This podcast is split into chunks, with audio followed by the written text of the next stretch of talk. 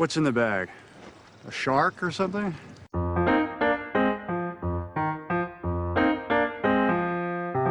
Put the bunny back in the box.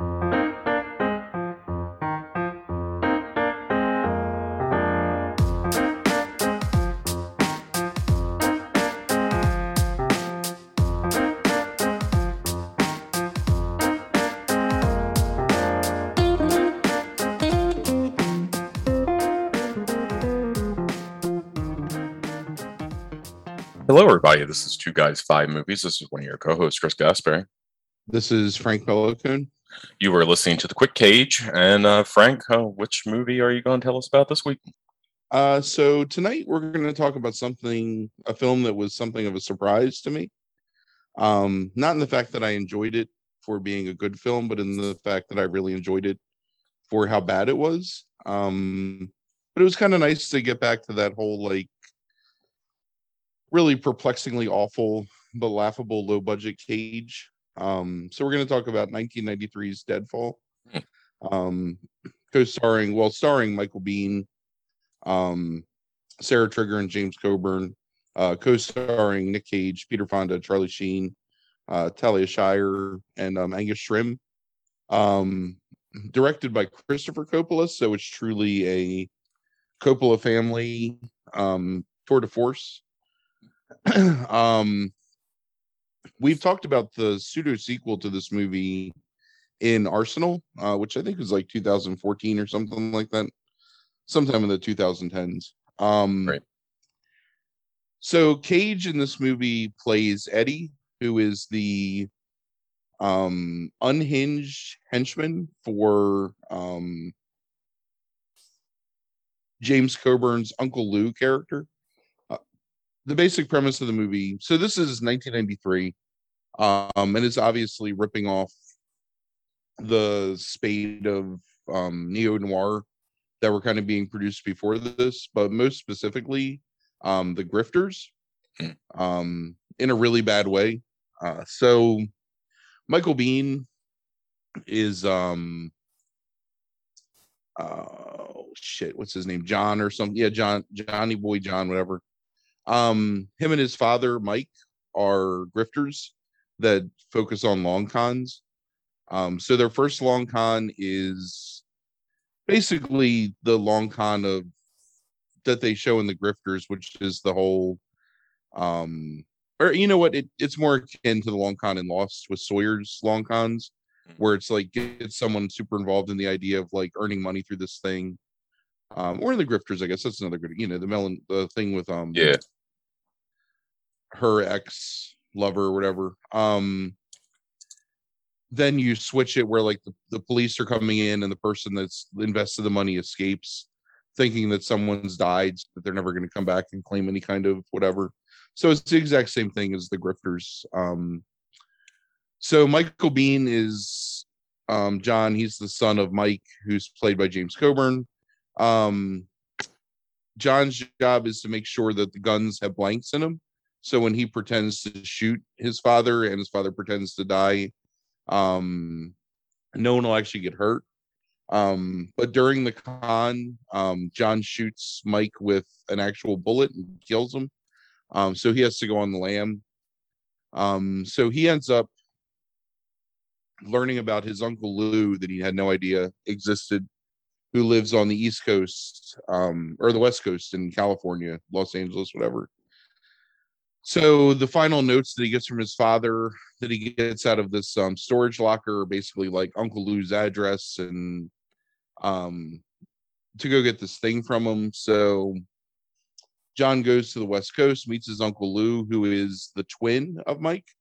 Um, so also played by James Coburn, um, which I thought was funny after watching The Many Saints of Newark, um, which kind of does a similar thing where they have Ray Liotta Mhm. played two twin brothers and never explaining that they're twin brothers. Um, Deadfall does the exact same thing, Hmm.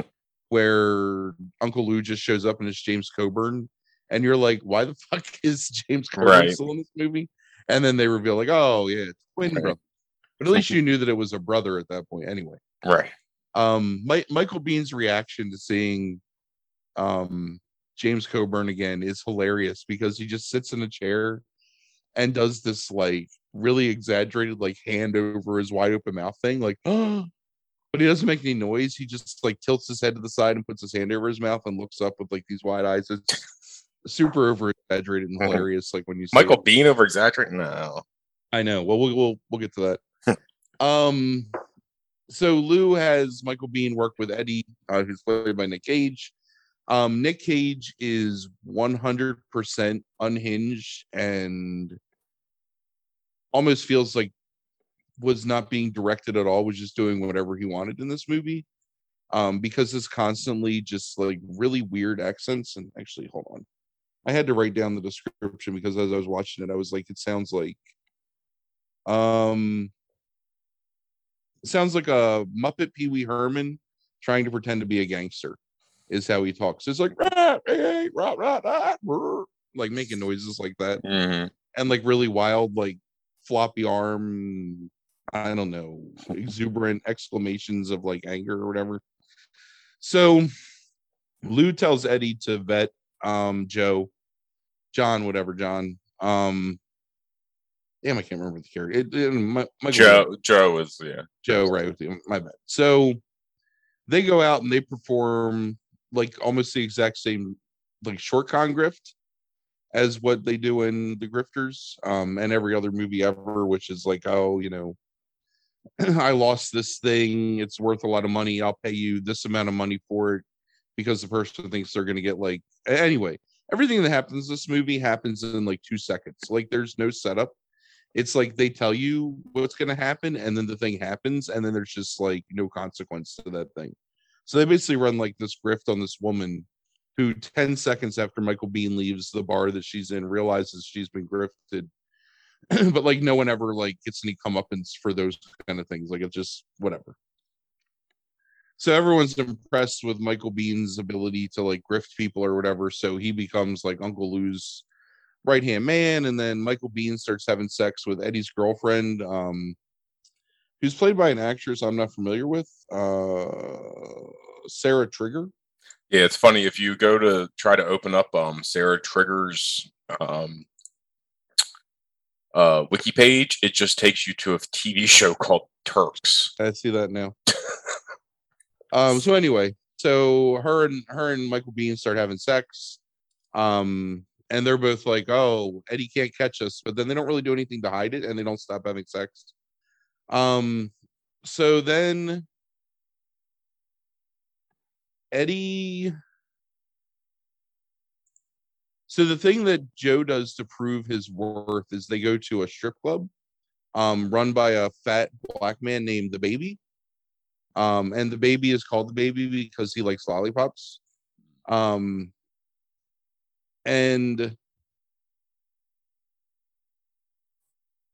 Michael Biehn is like, Eddie is like, oh, the baby owes us fifteen hundred dollars, but he refuses to pay up.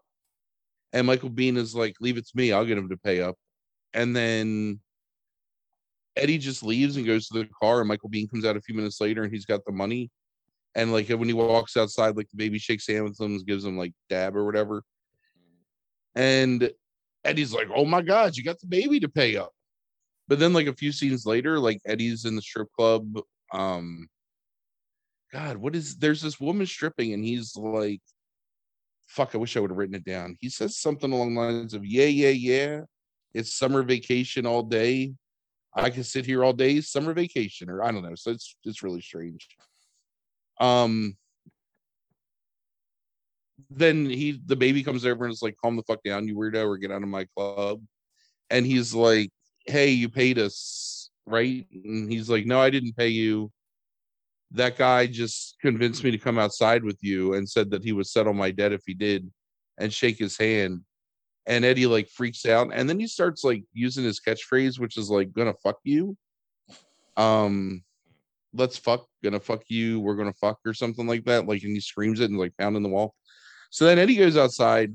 Um, Nick Cage goes outside, and this guy that they showed following um, Michael Biehn for the first half of the movie, who's just some dude, um, attacks Eddie, but then Eddie kills him, and there's like no resolution as to who that guy is or why that guy was following uh, Michael Biehn. He just was, and now he's dead. So Eddie goes to Uncle Lou to kill him, and Michael Biehn shows up. Um, so even though Eddie has the drop on Uncle Lou with a gun and could just shoot him, so Uncle Lou's office is above this really small farmers market kind of thing. Like it's like an open air market where they have produce and coffee. And like that's it. There's like two shops, and it's like a guy with corn and a lady with coffee. Because uh, most like obviously on the set. So there's a place where there's fryers. So for some reason, Eddie takes Uncle Lou down to where the fryers are and turns the grease fi- fryer on full.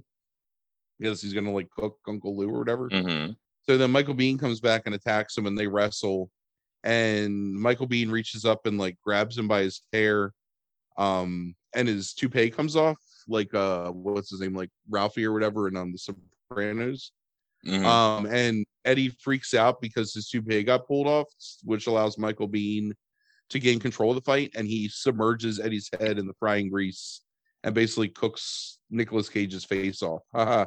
um, I didn't even think about that Mhm. um, but that's what happens like literally like his face is like hooked off um which lends the question like how is he in arsenal right. because he's definitely an active character in arsenal so i don't know i don't have an answer for that i and i'm not going to go back and watch arsenal so it's just going to be a mystery Right. um but yeah that part's weird so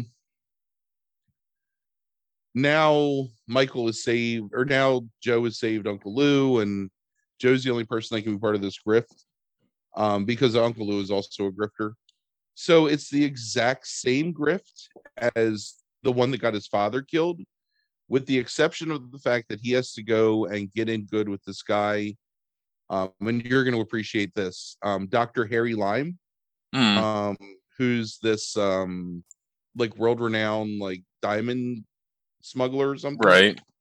so in order to get in with harry lime he has to play a game of pool against charlie sheen um whose name is something fats grub or grim or something like Grip. that. Grip, right fats grip Yeah. um and the only good performance in this whole movie to be honest with you is the charlie sheen performance for like Hmm. five minutes um like it's really the only one that feels like a competent like trained actor performing an actor's work hmm um angus scrimm comes close but he still is just like the tall man for the most part but definitely like the best performance of all five minutes that he's in the movie.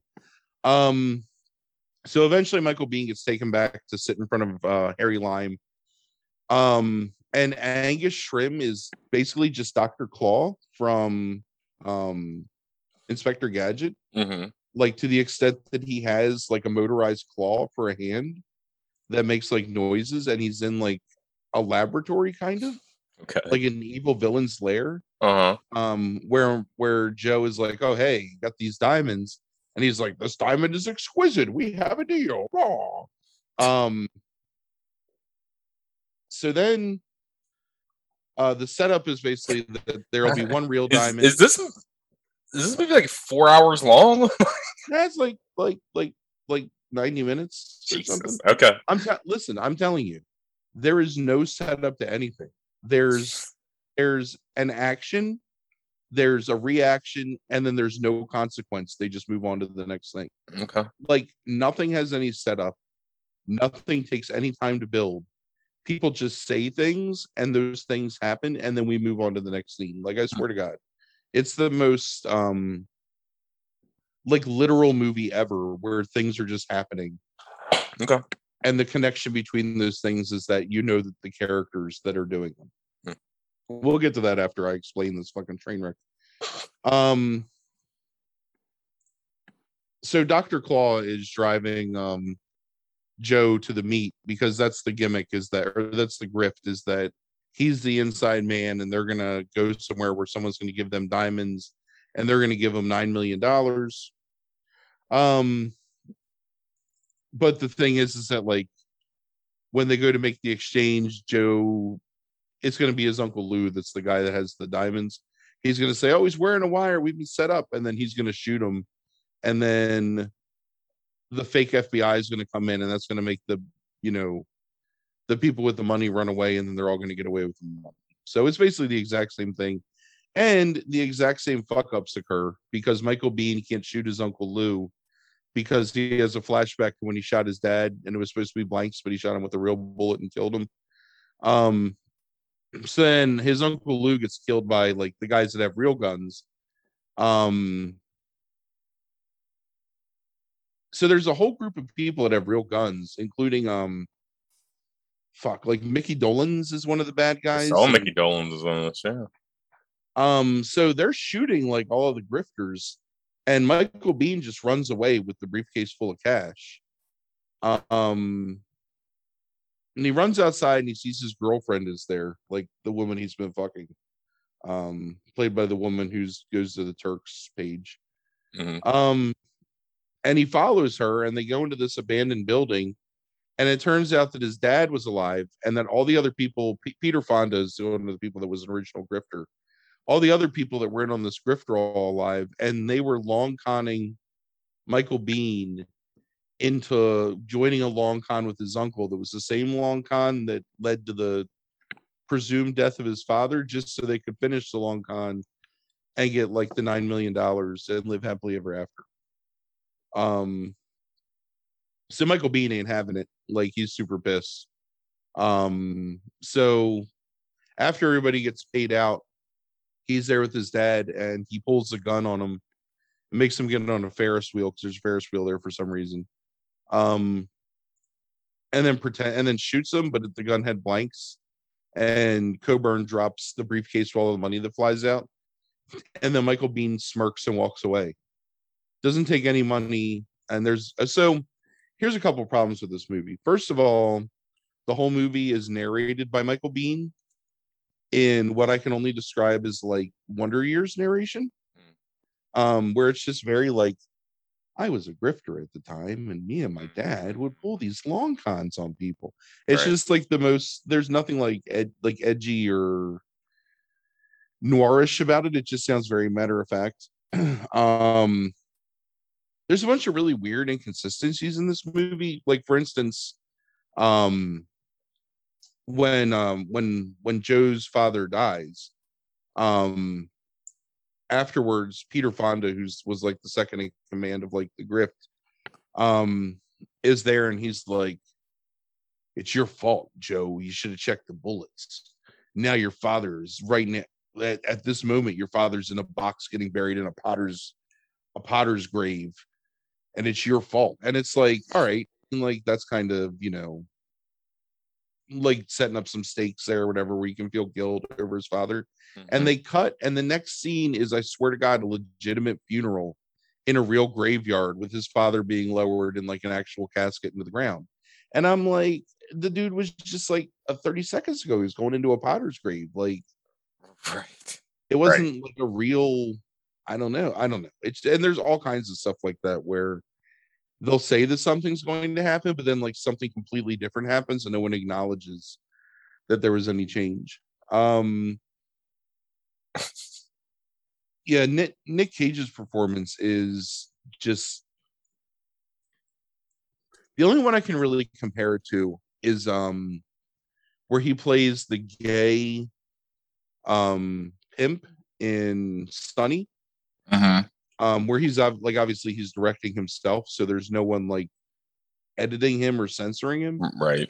And I guess because it's his um his uncle that's filming this movie or his brother, I don't know who Christopher Coppola is.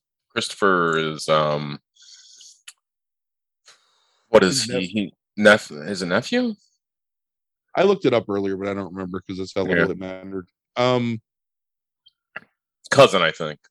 But Yeah, it's so- cousin. It's cousin. Uh, his his father was uh, the brother of Francis Ford. So so obviously like being directed by somebody that has no ability to control him and probably one of the reasons the movie got made was the connection to the family name and the fact that he could get like Talia Shire and um oh no, never mind. plays- Bro- brother, brother. who, who plays like no role in this really she's a non-entity but getting Talia Shire and um you know Nick Cage to act in it um but just completely unhinged and like his dialogue is so imperceptible that when because you know you and I have talked about this. I if we were talking about on the podcast. Um, I watch everything with subtitles now, Mhm. closed captioning on, just Yeah. because sometimes like I get distracted by work or something distracts me, and I like to be able to at least like keep an eye Mhm. on the to kind of like keep up with the dialogue. And also sometimes like late at night, I don't want to turn up my volume too loud or whatever. Um, and it's just good to be able to like read along with it. Um, just to know that I don't miss anything. Um, and the dialogue can't even come up with them sometimes. It's just like almost imperceptible. Or like, I don't know. It's it's crazy, like his his performance in this movie. But hilarious. I mean, like him hey baby, we're gonna fuck now. We'll fuck, fuck, fuck. Oh no, no, no, no, no. Like it's seriously, like, that's like an example of a line of dialogue Yeah. from him. Um, and wearing the most garish outfits, like he's constantly like, like going to like an alternative lifestyles prom or something like that. like bright neon colored jackets with like black cummerbunds and um false front like dress shirts. I don't know. It's just it's it's a really weird look and a really weird character. And he, I mean, he's Um, wearing like this like weird ass wig too, right? And like fake mustache almost. Yeah, which he does in um Arsenal as well. Yeah. And honestly does in um Sonny as that performance as the, the gay pimp. Yeah. Um which I don't know if that's supposed to be that character, but I mean like the Eddie character is not gay or anything, so I don't think it's the same thing. Right. Um, there's a quote from Angus Scrimm as they're driving in a limousine to go to the grift where he says, Wealth, power, God, they all have a distinct aroma, just like death. Mm. And um I wrote it down because it was such a nonsensical um Right. nonsensical line that I was like, man, I wonder what I wonder how the aroma of God is similar to the aroma of wealth. Like what is what do you smell in there? What What do you think the aroma of God smells like? Um probably probably incense, I think. Yeah. Like actually like to me the aroma of God is I don't know how such a such a Catholic answer or something like. right. Well that's the thing is like you know you're you're in church and they have like the censers and they're um going down the aisle like swinging those censers around that have the smoldering incense in them and you get that I don't know, it's just a very distinct um very distinct smell of like cloves and I don't know guilt or something but okay. That that's Um, that's more of an answer than I expected. So, that's just my what, guess do you, what do you what do you think? Well, what does well smell like? Got an answer for that one? um whatever the opposite of what I just said smells clean yeah, this is fascinating. That's a that's a okay. Yeah, smells clean. Okay. like wealth has the vague under scent of like freshly cleaned laundry but mixed with like wine maybe or something i don't know i don't know what Richard Interesting. Okay. um It's just power yes. i guess i guess they're talking about like actual like physical power over something else so i don't know what that's I think I just developed like a new like Rorschach test or something like that. It's like just asking people like what um what they think concepts smell like. which is why it's such a funny quote in the, the Right, movie, yeah. because you're like what the fuck? And, like how do you know what any of that stuff smells like like oh right god i smelled him the other day um so yeah so it's um it's a movie that's obviously influenced by like a lot of other things but does none of them right maybe yeah. Do, do you remember Um, when you saw this back in the nineties? Do you remember liking it to some degree? no i had never seen it you're Oh. seen- Oh, I thought you had seen it too. Okay, no i didn't even know it existed this is my first time watching this movie ever gotcha. Yeah, because remember you and I were talking about it, and I was talking Mhm. about Arsenal, and I said apparently there's like some movie in the '90s called Deadfall. That Oh. and you were like, "Oh yeah, Deadfall." Yeah, I remember then I liking said- it when I was like thirteen or whatever. Like, but If you had never seen The Grifters before, I can kind of I had not at that point. Like, at that point. I had not. I mean, that's the craziest thing is it's like it's not even subtle. It's it's very much like you know what it's ripping off every single time it does it Yeah. because it's not ever even trying to like hide um anything that it's ripping off. So I think I missed out on some certain R-rated stuff, like around still like 89, 90, like 91. I I saw those some of those things later because my mother still had like this like weird bug up her ass about sexuality and stuff like that, nudity at times, like um because I remember specifically like they wouldn't let me watch Roadhouse. Um Mm. until it came on fucking HBO like six months later, and like I just watched it then. Like, um, but it's like she had this like weird thing about so if anything had like whiffs of uh uh like sex in it, she still like was kind of weird around that point. Um so I missed like So- stuff like the grifters and But- this has like a very extended sex scene with him and um the Turks woman. Sure. Well, this is 93 by this point. So like this point, like uh, that, that shit was long gone. Um, Trigger. yeah, Sarah Trigger. You want to know about Sarah Trigger real quick? I, loo- I Uh, looked her up. She's interesting. Yeah, tell me about her. All right. So she was married to Jon Cryer for four years, have a kid, has a kid with him. Um, they split really bad custody battle. In early 2010, John was attacked while shooting two and a half men. As a result, he filed a case against Trigger. According to John, she had hired a hitman to kill him. Surprisingly enough, the hitman was Sarah's ex boyfriend, Eddie Sanchez. Moreover, Eddie confessed to police upon interrogation that the actress had indeed asked him to kill John and her then husband, David. However, Sarah denied the, all of these allegations. And since there was no proof of Eddie's statement, the actress was found not guilty. John was so terrified of the attack, he increased his security thereafter. He also stopped shooting movies and series in front of any open um, audiences. Um, the year before that, she apparently was charged with felony child abuse. Um, that her current husband David had called the police when he suspects that Sarah tried to choke their two-year-old son. Um, the police found marks that looked somewhat similar to rope and cord marks around the kid's neck. Um, the actress was arrested in, in her Hermosa Beach, California home around 11 p.m. She strongly insisted it was just an accident, like Jack Torrance.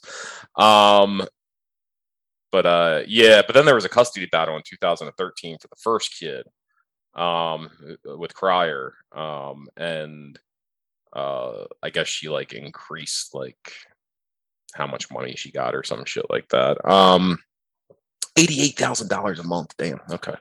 Um. Yeah. So yeah, that's a little bit about Sarah Trigger. Um. Because she's a very consistent actress up until 99. And I think that's when she marries Cryer. I think. She does Turks in 99, which lasts for 13 episodes. And then between, and then all in 99, she does three appearances on television and then has a one episode appearance in 2005 on CSS, CSI Miami and nothing else. I mean, it's Right. like seriously like a super crazy, just like decrease in. Yeah. So she she marries him in January 2000 is when she marries Cryer. Oh, well, there you go. Yeah, and then they're married for four years. They get separated in 2004 and divorced in 05. Yep, that's it. Man, That's she it. marries Jon Cryer, and Jon Cryer probably put the fucking fucking threw down the gauntlet. It's like you're not working.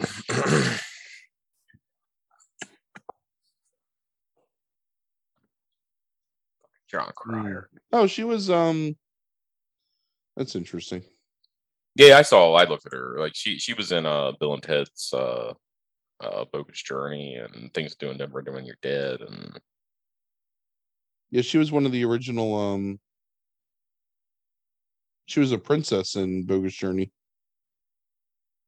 mm, Joanna. Mhm. so yeah, I was I was sitting here looking at Sarah Trigger. Um So, uh, so Deadfall. yeah. Um, Did you look this up on Rotten Tomatoes by any chance? No, uh, I I buy my own Rotten Tomatoes in my heart. I can't imagine. zero percent from critics, 25% from audiences. That's a very surprising audience score, honestly, because I want to meet I want to meet those 25% that enjoyed this movie. Um, although I'm I'm not gonna lie, like it's it's fun to watch and it makes you laugh like pretty consistently at its absurdity, but it is in no way, shape, or form like a well filmed or executed movie at all. It's just really bad. So Really? the, thr the the two and a half and three star reviews um are basically like you're saying, liking it because here's a four star review. This is a terrible, terrible film and a terrible script.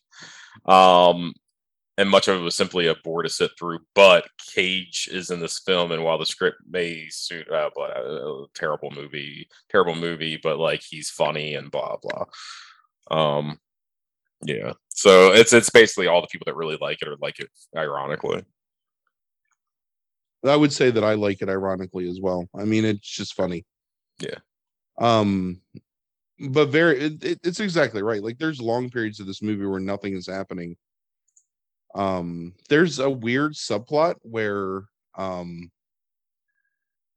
a woman who works at the open air flea market or farmers market or whatever that sells coffee and donuts is in love with um Michael Biehn for no reason. Like as soon as she sees him, she's in love with him. And she's trying to give him free coffee and donuts, and he's just like, um, yeah, maybe some other time. And then this like heavy set dude that works for Uncle Lou is like, hey Joe, you know, she's in love with you, but um, I'm kind of in love with her. So maybe could you back off a little and like and he's like, Yeah, I don't want anything to do with her. And he's like, All right, cool, because I think I'm gonna ask her on a date. And like that's a scene, and there's no reason for that scene to exist. Right. And then it's not mentioned again, nor does anyone care like afterwards. Yeah. And then I think that dude gets killed. Hmm. So maybe you're supposed to feel bad for him. I don't know, but who cares? Um. So yeah. So All right. So So- what's the what's the what's the scores here? hmm, the movie's a two. Mhm. Um. It's definitely one of the worst films that I've had to watch. Um. In the past several years of my life, and even on par with some of the worst that I've watched from Cage. Um, if it's an ironic score, his performance is like an eight out of ten because it's um it's like a train wreck, maybe, or Yeah. I think that's even possibly a little too um generous. um I don't know, it's it's it's really rough, but it's funny and in in inimitable, I would say. Um and I don't know like where he's pulling inspiration from. Like that would be something interesting to see like an interview of like where did you find the where did you find the heart of this character? Like what what were you pulling from Right. where you were inspired to perform this role like this? Because what you're doing makes absolutely no sense. So uh yeah. Yeah.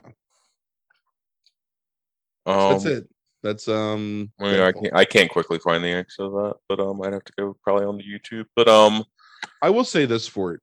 Mhm. This movie, um, if you have Amazon Prime, you can watch this movie for free by agreeing to a um five day trial of some stupid channel that's off of Prime, um, which I've already canceled my subscription to. Um, so you can watch it for free. Uh, and it's it's pretty ridiculous. Like if you enjoy like movies that are only watchable because they're so bad, like it's Right. not necessarily not worth your time. Um, yeah. but boy is it bad. I always forget that Talia Shire is related to that family. Hmm. That's why she's in all the Godfather movies. Yeah, right. How she got the role in Rocky. I mean, there's um a lot about Talia Shire. Uh, not not that Talia Shire is like a bad actress or anything. Oh right, yeah. Like yeah. far from it. But I mean, there's definitely like that relation definitely pays off for her. Yeah. Um. God, that's a fucking Italian goddamn family. Fucking Sofia, Roman, Giancarlo, Anton, Francis Ford, Talia. Carmine.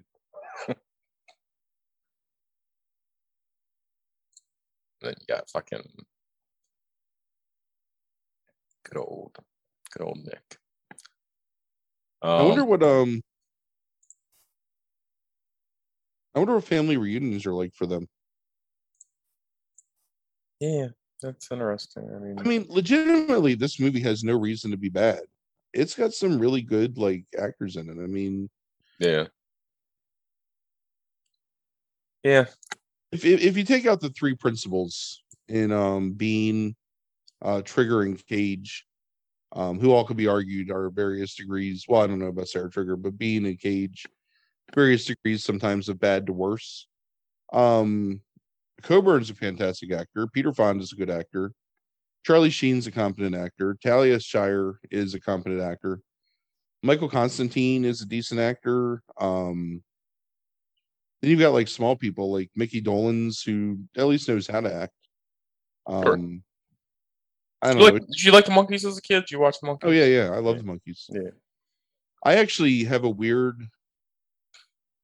That's one. That's one of those random songs. I don't think we ever talked about this. Like ever. Like the the Monkees theme song is so- is things is a song that like randomly gets stuck in my head at like just like different times. Yeah, same here. I think. I mean, I look. I'll, I'll be honest. Like, I, for being a crass commercial cash in to try and ape the success of the Beatles. Um, Yeah. I think I think a lot of the Monkey songs are just as catchy and um musically interesting as some of the Beatles catalog. Like last last train to Clarksville and Daydream Believer and um hmm I can't think of any other, but I mean those two songs at least I think are probably like considered classics. So listen, listen to this shit real quick. So uh, I, I thought I was gonna. I looked up Mark Coppola, which is one of their brothers, and he's a um, DJ primarily. But so he's actually, I was going to say like, oh shit, like we still got like a Mark Coppola like appearance in a movie uh, with the Cotton Club at some point. But actually, Mark Coppola's had small roles in Vampire's Kiss, this movie, Deadfall, which I didn't know. Um, let's see, uh, Leaving Las Vegas, Sonny, um, and Vengeance: A Love Story. So we've had um, a number of Mark Coppola appearances I just like missed out on. Um, who is the uh, Mark is the uh, other brother besides Chris and uh, here of Nick Cage. So you and I vaguely talked about this, I think a couple weeks ago. Mhm.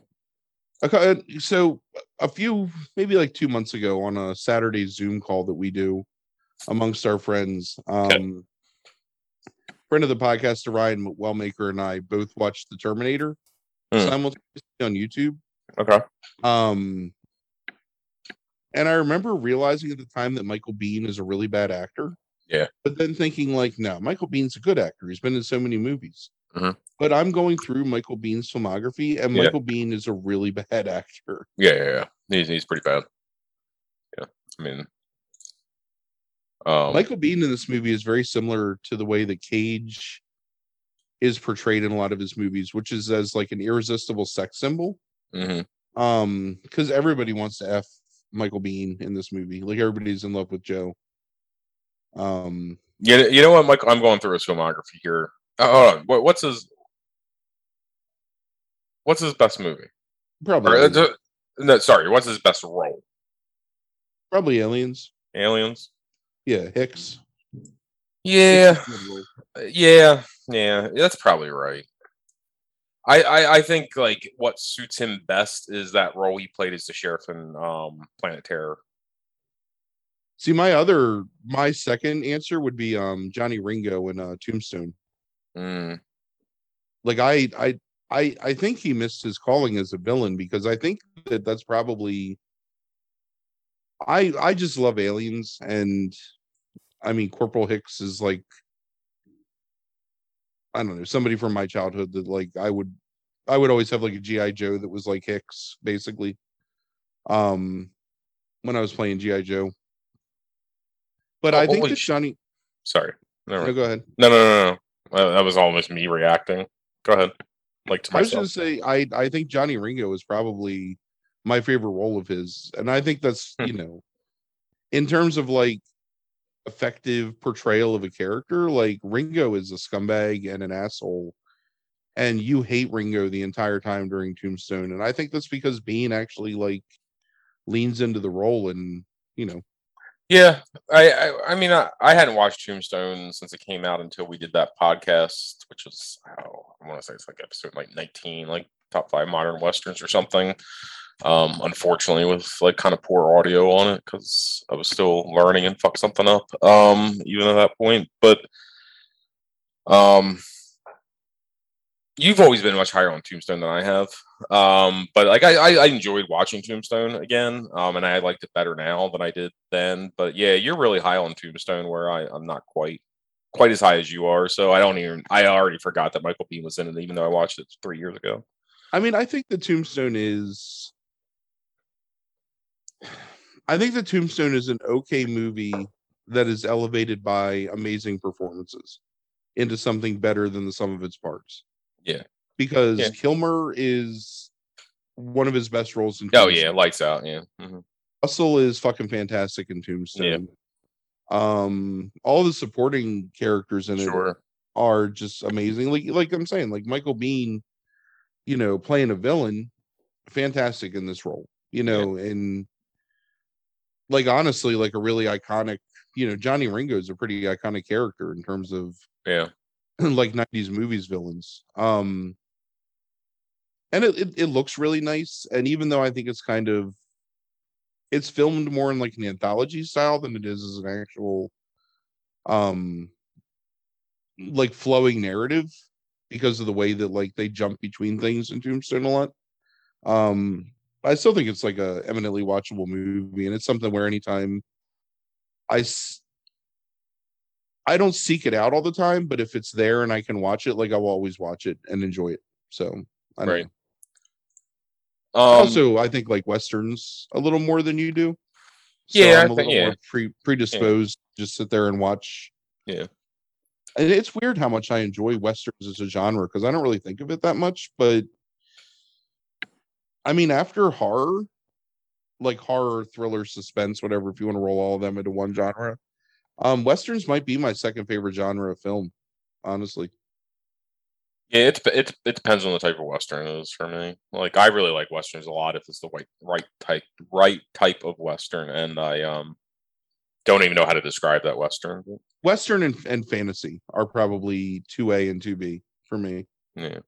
Because I'll watch like a sword and sorcery movie. What do you think? Of, what do you think of Jonah Hex? I like Jonah Hex. Do you? Yeah, I was expecting that answer. Okay. I don't. I Um, don't. there. So there's Jonah Hex and there's um. Actually, a, a better example of that is Wild Wild West? You know, you like that? that's a terrible movie. Um, there a better example is Solomon Kane. Mhm. Um, I think that's Hugh Jackman. No, that's uh, the Solomon Kane is uh, what's his name that played um Oh, um, Julius Caesar, right? Like, Right, right. um, oh, fuck is that guy's name? God damn it! Fucking Uh, James James Purefoy. yes, that's him. Yeah, Um, yeah, look, good. the Jonah the, the Jonah Hex movie is not a good movie. Pete but Postlethwaite is in that movie as well. I really enjoy um the comic series. Like I was always a big fan of Jonah Hex. So there's a little bit of um grace I think that I give that movie just because of that. Oh, that's Robert E. Howard did that. Of course you like. it. Uh oh yeah, yeah, Yeah. you know. Uh but Solomon Kane I think is actually like a legitimately fun movie. Hmm. And just got overshadowed by the fact that it was a box office dud and was really released in the wrong time. It's the same thing with um like the Edgar Rice Burroughs thing, um, John Carter of Mars, when they put that out. John Carter of Mars is not a bad movie. It just was released in exactly the wrong time to be successful. Like it was almost like tone deaf as to like no one wants this. Why are you like making this now? So Right. and I feel like um the Solomon Kane movie was the same way. Interesting. Because the Solomon Kane movie is a really decent adaptation of the Howard source material. That's what you But- say. Okay, so Solomon Kane is one of the ones you. Oh, it's on Tubi right now. Okay. Um, Tubi and Pluto TV.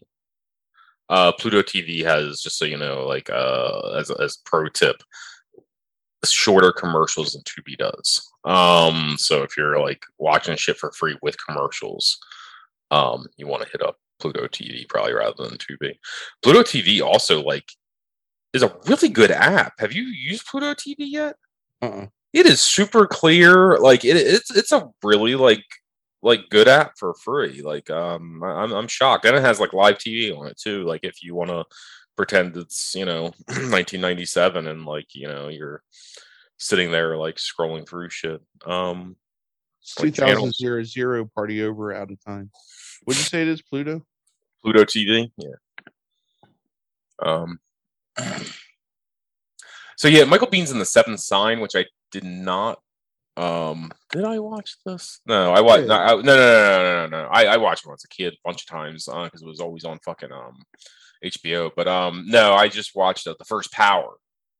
Um Oh, la- right. last Well- year was telling you about how bad it is. Same movie i think Same like, movie, roughly, right. yeah um, but Michael Biehn's in the Seventh Sign. I did not watch the Seventh Sign. I actually like eschewed like the Seventh Sign when it was recommended to me.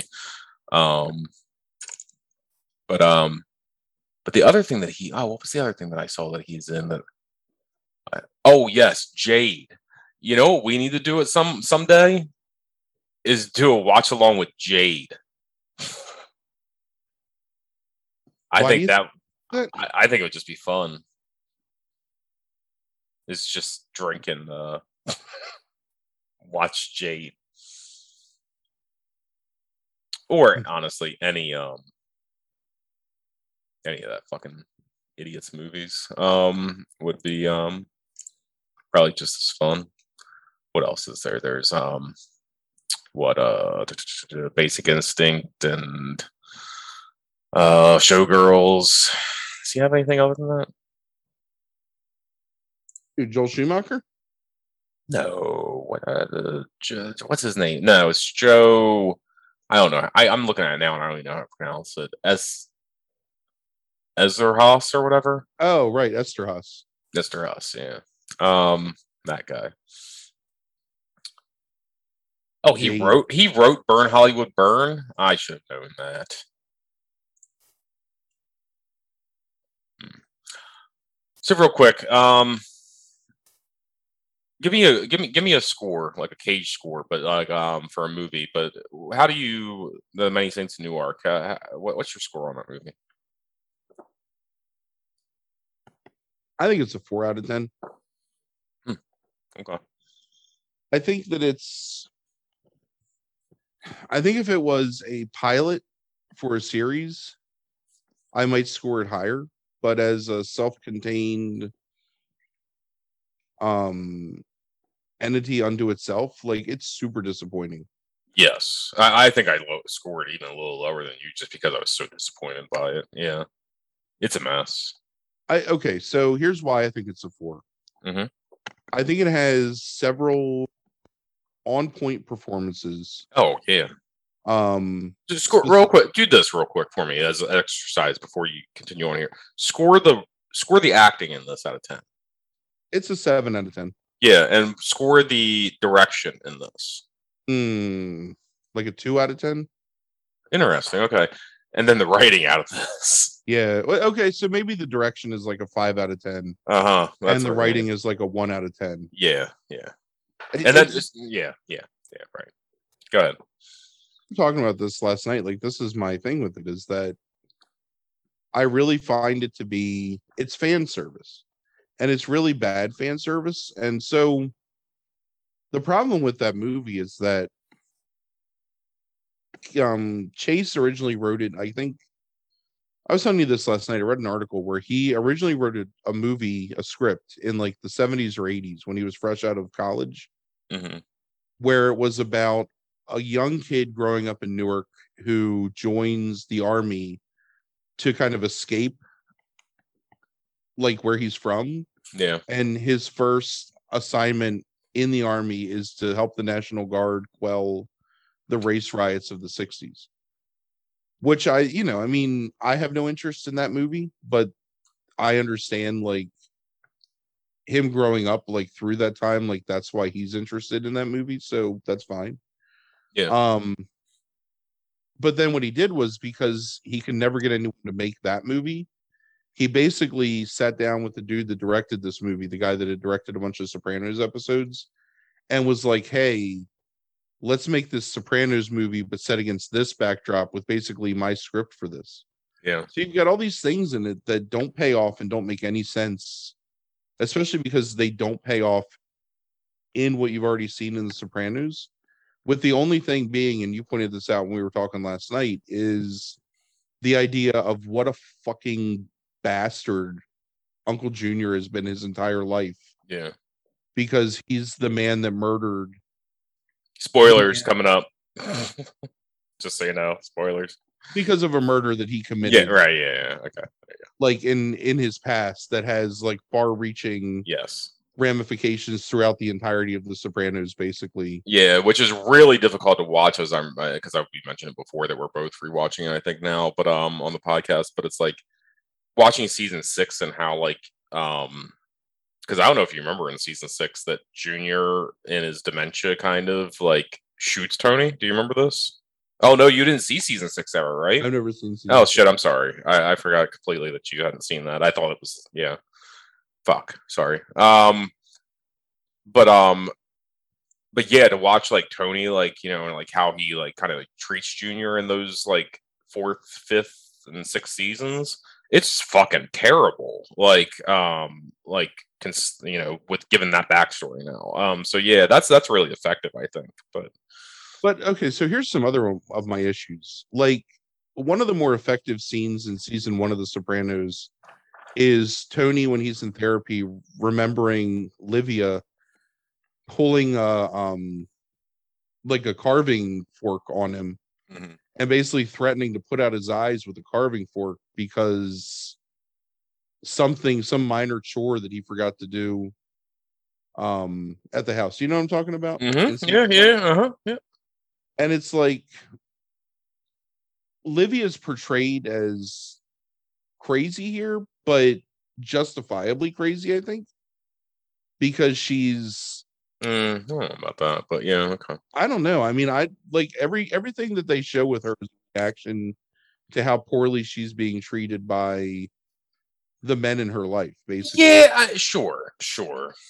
So sure. it's I mean, it's there's much- there, there's no black and white at, at all in that show to me, but yeah, shows right. Whereas Livia, in a lot of ways, in the series of The Sopranos, is portrayed to be a completely manipulative, um, like basically like the person that's manipulating everything to her end by allowing the men in her life to believe that they're the ones in charge of the situation when it's really her. Like she's always like the one that's causing Junior to do whatever like things in the show through the first two seasons. Um underhanded like every situation she's underhandedly manipulating. And I think that it's showing too much it's giving her too much leeway that you can say that it's because of how she's treated that she's behaves that way, which I think is an unfair out for the person that's really like maybe the best villain of the first two seasons of that show. Yeah, I mean, I think it would also just be trying to explain that there are other factors other than her own mental illness that lead to all that. You know, I mean, like the fact that she doesn't have that she that she learns through life to use her almost mental her borderline personality to control people um more effectively like through time. Um but yeah i mean it's it's it's there's a lot of interesting things they could do. The problem with me is like and the reason i think you say that is because it's like it's just these like few scenes and it's like not fleshed out. Like it's it's it, if you would have been if you would have done a 10 I think I said I, I I've said before 10 hours like when we talked about it just a couple times briefly like if they would have did a 10 hour miniseries and that's what this would have been rather than just like a two hour Right. movie like I think you could have fleshed that kind of stuff out and had more nuance but you can't have any kind of nuance like when you're just jumping through what like 6 years I think it's it is almost like 5 years Six, 67 to 72, I think, Is Okay, it- yeah. So, like, how the fuck can you have nuance jumping through five years in two hours and trying to fit all these characters in, plus all the references to these, like, you know, characters from The Sopranos when they're young, and like, like, eh, like, so there's like, it's just, it's too much. Like, and like, you can't even feel for the main character. Like, all the interesting stuff to me was like packed into this idea of the of the Dickie Moltisanti character and the uncle that's in prison and him going to him, like him, but he's like kind of like a somewhat reformed Buddhist slash like beatnik, like almost now that he's been in prison for 25 years and like he's trying to like give him advice and like you know like talk to him about life and none of that like lands home because it's all like try to be packed in a two hour time period. And I think there's stuff with the Black Gangs is extremely interesting as a backdrop. But again, it's all just like forced and Right. Like- well, it doesn't make any sense in the context of telling a story about the DiMeo crime family in the Mhm. beginning. And it also doesn't make any sense because when does that ever come up really during The Sopranos? Yeah, it's like a it's a one off reference in like I think in the third season or something like that. Like if you haven't seen it yet, then I, I it must be coming up soon. The, the third or fourth season, there's like I think like two lines of dialogue that references it. There was actually one line of dialogue in season two, episode 10 that I thought might have been, and I can't for the life of me remember what that was. There's now. some reference to Dickie Moltisanti, and I think they mentioned like the war in the seventies, like at some point, like, and that's it. Like, um, but yeah, and I remember back in the day, like, God, what was that like? Zap2it, like, um, like the websites like Zap2it and stuff like that. I remember like people like because I would read like the Sopranos wrap ups and stuff like that, like on different websites, and I remember people like sitting there and like referencing that line and like message boards and stuff referencing like that line is like oh it would be really cool to see like that stuff and um i think that kind of like stuck in like that kind of feedback probably like stuck in chase's head and you know it's like because like you said he always had this like backdrop in mind and then like those kind of things like i think it's like it is kind of fan servicey like you know just the premise of it i think but uh, yeah, it's really disappointing. I, I was looking forward to it. I am enjoying watching The Sopranos again though for the first time since Me too. it came out, but uh, it's really different to watch it in my 20s versus my 40s. Um, Agreed.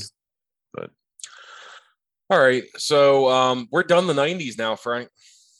And well, lucky us.